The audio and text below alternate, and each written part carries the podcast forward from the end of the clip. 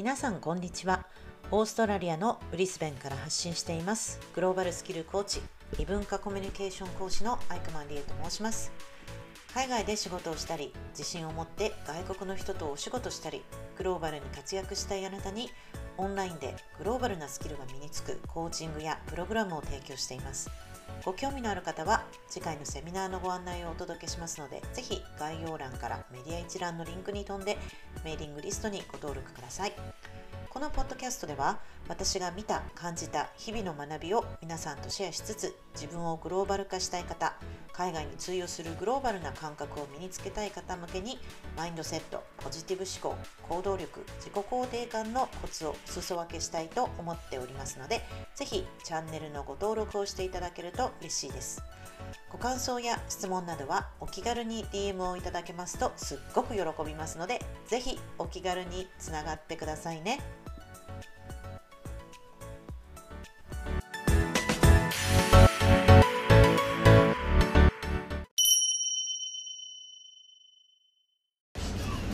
皆さんこんにちは。オーストラリアの、えー、今日はですねブリスベンではなくゴールドコースの、えー、バーリーヘッズというところからお届けしています。実は今日からですね1週間ほど、えー、ホリデーでこちらの方に来まして今日はですねあの久々の外での、えポッドキャスト収録になっておりますのでちょっと生活音がね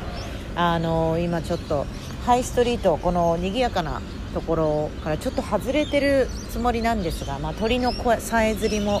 今夕方なんですけれども聞こえますでしょうか？はい。ということでちょっとお聞き苦しかったらごめんなさい。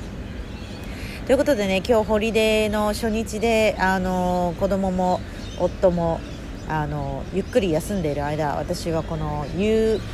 夕沈みの時間にちょっとあのポッドキャストを収録したいと思います。はいあの今週もねあっという間に過ぎまして今週で子どものあのターム4こちらではですね4ターム4学期あるんですけれどもで学年が終わるのが12月でこここからですね2ヶ月ほど夏休みがあるんですよね。長い長い夏休みが始まります。ということで、まあ、今週はですね1本、えー、カナダのえー、っとですねカナダの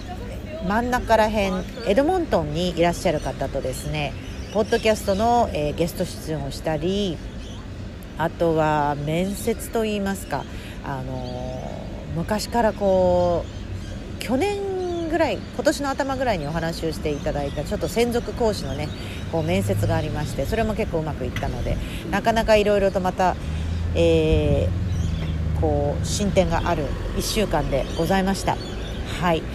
えー、そうですね。今日のねトピックは何にしようかな、まあ、ちょっと関係ない話なんですが明日誕生日でなんか全然もうこの年になると誕生日といってもね特別なこと、まあ、ちょっと夫が今ホリデー先でレストランをね予約してくれたということで、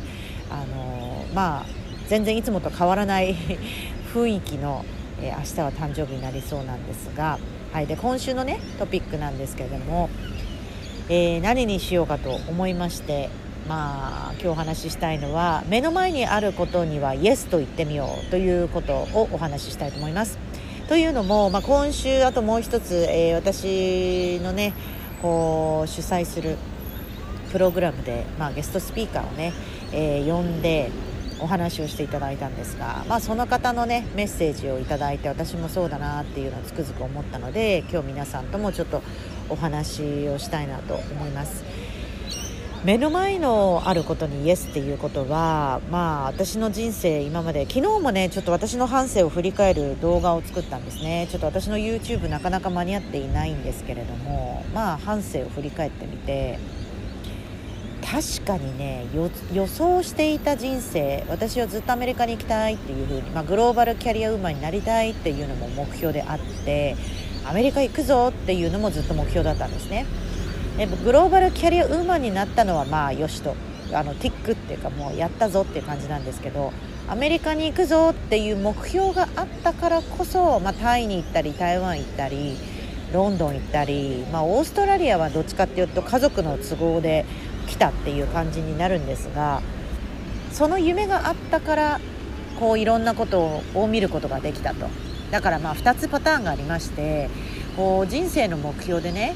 これがやりたいっていう、まあ、例えば私の夫の場合は IT の世界にいる人なんですけれども若い時から結構まあ子供の頃からお父さんが例えばね PC を買ってあげたからもうすごいそれにはまってすごい好きで IT とかコンピューターとかねあのだから大学もそういう IT 関係のねセキュリティとかそういうのを専攻してもうその IT の道一筋なんですよ彼の場合は。もう小さい頃にこうやりたいことはこれって分かって大学もこれを学ぶみたいなね、うん、ことが分かったと。で私の場合はもともとやっぱりその家庭環境からねいろんな文化母が台湾人台湾の人だっていうのもあって日本の文化だったり台湾の文化だったりっていうのをねこう身近に思ってたので大学はじゃあ国際関係そういういろんな国とのつながりがあのある学べるそういう学部にしようっていうのはずっと思ってたんですね。ただその大学を卒業して以降のキャリアと今の自分とあとやりたかったことかどうかっていうのはね、まあ、あの皆さんいろんな道を進むとは思うんですけれども例えば、まあ、今はもちろんそのななて言うんでしょうねいろんなキャリアを経て今の自分にハッピーかっていうふうに問われたらもうめちゃめちゃハッピーなんですね。やっぱりやりたいことに近づいたあのゴールにゴールを目指してそれに近い自分でいる理想の自分でいるっていうふうには思ってるんですね。でもそこまでの道が早くから分かる人もいればまだ分からないのは特に私は大学生ね今あの教えてあのね大体その20歳ぐらいの方を教えているとあのこれからどういう自分がまずそもそも好きなことが分からないっていう方が多いと思うんですよね。まあ、それはそうですよねその大学普通にね中学高校進んでその大学に進んでそんなパッとね分かるこれがやりたいっていう人は行ったとしても変わることあります。最近もね、まあ、こういう業界が好きですって言っていたあの学生さんがはたとこれはなんか自分にとっては合わないかもっていうふうに気づいたとかね、まあ、そういうのは全然いいんですよね。でその冒頭のトピックでいうその目の前のある目の前のことにイエスと言ってみる。あの仕事とかバイトとかもそうですけれどもこうやっぱりやってみないとわからないってことがたくさんあると思うんですね。で私もそういう意味で振り返ると私の場合あのある日突然両親がタイのバンコクに移住するっていうふうに決めたんですよ。まあ何の相談もなくどう？とか 何にもなくなんかもう決まってからもう私たちタイに移住するからってなって今思うとねえー、みたいな。私は東京で1人暮らし実家で1人暮らし状態になったんですけれども親は、まあ、私も大学生にはなってたのでね。大学生だったかな。それから社会人になって結構、うん、ちょっと経ったぐらいですかね。あでも大学生ぐらいからいなかった気がします。うん。大学で実家にいながら確か親がいなかったので私はパーティーしちゃえみたいな感じで結構そのね景色のいいマンションに住んでて大学時代にねホームパーティーできちゃってたんですよね実家で。親がいなかったもんで。まあそんなこともあったんですけれども。でまあ私の親ながらちょっとね、まあ、変わってる親ではあったんですが。でその親に私はアメリカに留学したかったんですよねずっと。でアメリカに行くっていうふうに思っていたし留学するなら MBA の留学でアメリカ行きたいと思っていた。それは自分がやりたかったことなんですが途中で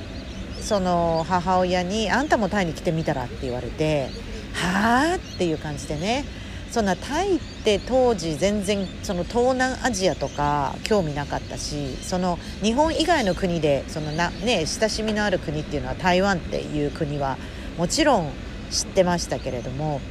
他のそういう例えばインドネシアとかマレーシアとかタイとかってもまあなんとなくそっちの方の東南アジアって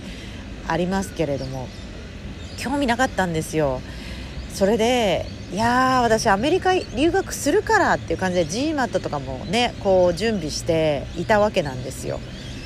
でその時私は25歳ぐらいかな24歳ぐらい。でいやまだこれから、まあ、結婚する前までにいろいろやりたいことがあると、まあ、大体ね皆さん社会人2年生社会人2年とかねあの過ぎて23年になってくるとだんだん仕事もこう見えてきて慣れてきてじゃあその頃ってこうこれからじゃあどうどうしようこれからのキャリアみたいなね思うことがあると思うんですけれども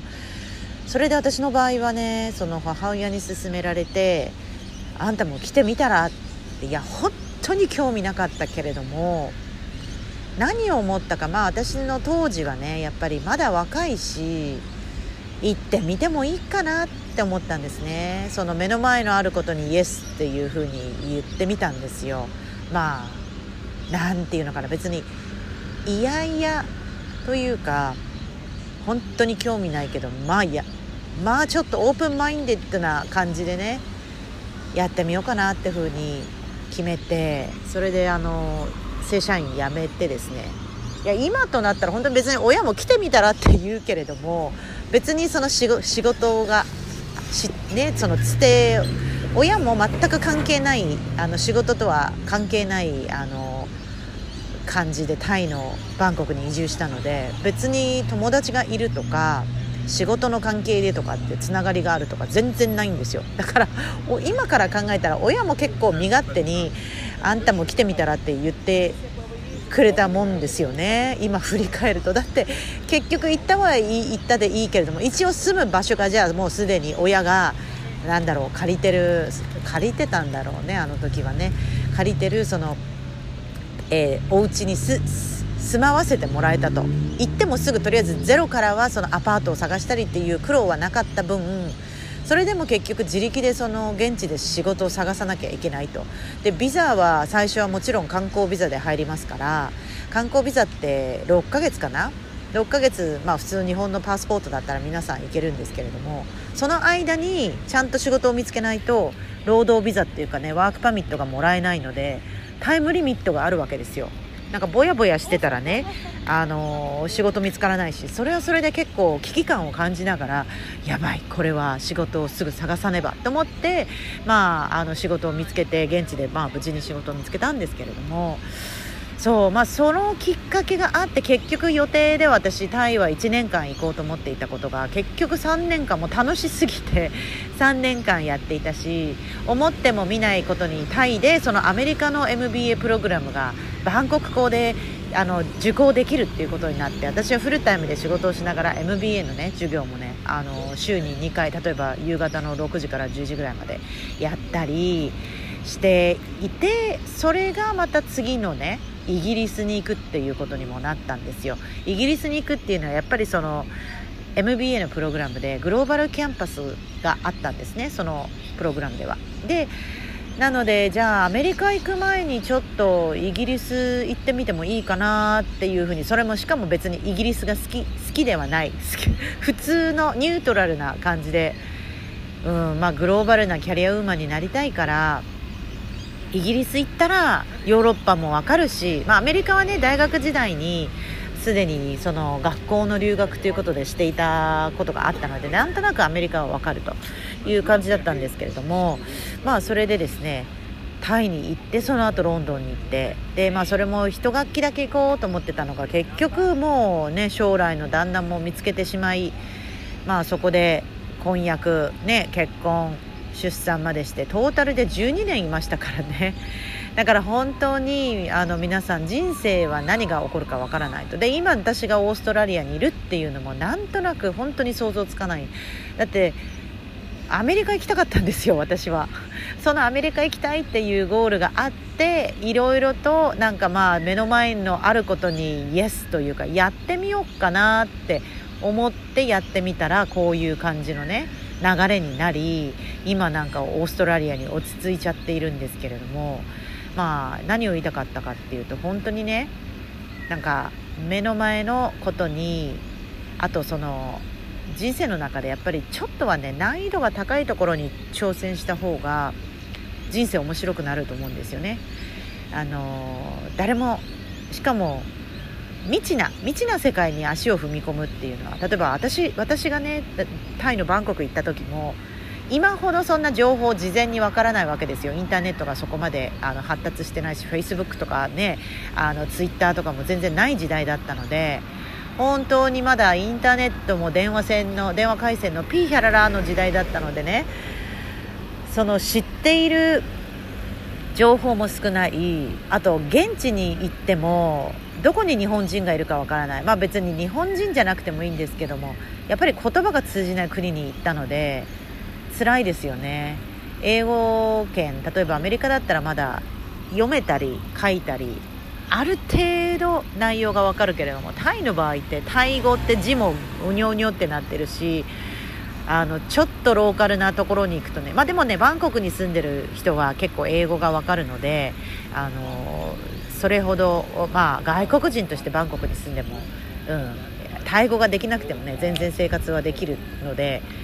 もしアジアのね就職挑戦したい方はぜひ挑戦してみてもいいと思いますしまあ何を言いたかったかっていうと、まあ、もう私の親を含め本当になんかねやろうと思ったことはバーンとこう行動力に移すっていうのがうちの DNA にあるのかもしれないんですけど、まあ、特に若い時ねあのこのポッドキャストを聞いていただいてる方ってあのアナリティクスを見るとね若い方が結構いらっしゃるのでもしまだね20代っていう方ぜひぜひ留学もそうですしあのやったことのないこと。でそのねやったことのないことっていうのは誰も答え知らないんですよ。例えば周りですでに留学をしているとか海外就職している人とか周りにいればもちろんその人のねお話を聞いたりすることはできますけれども基本その親だってそういうことやってないですよね。私の場合あのタイ親に言われてタイ行きました。でも別に親はもうその時すでにセミリタイヤ中だったので別に仕事をしてないわ。何ていうの？じゃあタイでの仕事はこうした方がいいよとかって別に教えてくれないわけですよ。親はただもう何ていうの？セミリタイヤでタイに住んでるだけなんで。もうだからそこは本当に自力でやんなきゃいけないっていう世界だったので鍛えられましたよね。うん、なんか最初の頃ななんで私タイに来ようなんて思ったんだろうみたいな。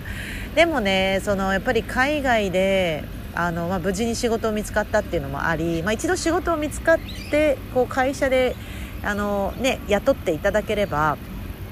手厚くその外国人としてねいろいろ教えてもらうことができるし会社の人にこう文化もねタイの人ってこうこうどういうふうにね仕事したらいいのって、まあ、私基本その大体勤めていた仕事は日本人が1人の状況だったので。あのー、まあ、ホテル最初のホテルに勤めてた時はね、えー、まあ、日本人の人がコーポレートのオフィスにいたのでなんかたまでもすごくちょっとシニアな人だったのでなかなかねいろいろこう気軽に聞ける、まあ、あとホテルホテルの提携一緒他のブランチのホテルの人にも日本人が1人いる割り当てられているっていう感じだったので、まあ、そういう他の人にも聞いたりはしてましたけどもまあ基本は全部自分でねあのなんていうの模索しながら海外就職とね海外生活をしてきたわけなんですがはい。ということでね、まあ、やっぱり目の前にあることでそこの後にね扉が開けるんですよね。やっぱりそのその前のことにイエスって言うまでが皆さんちょっと怖かったり失敗したらどうしようって思いますよね。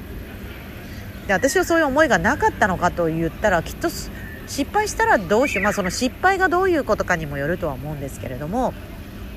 まあ、でも若いうちはね失敗を失敗だと思わなくていいと思いますよ。まずその失敗こそがあの学びだと思いますしそれをねどんどん若いうちにねやった方が後々の30代40代の方になってくるとすごくね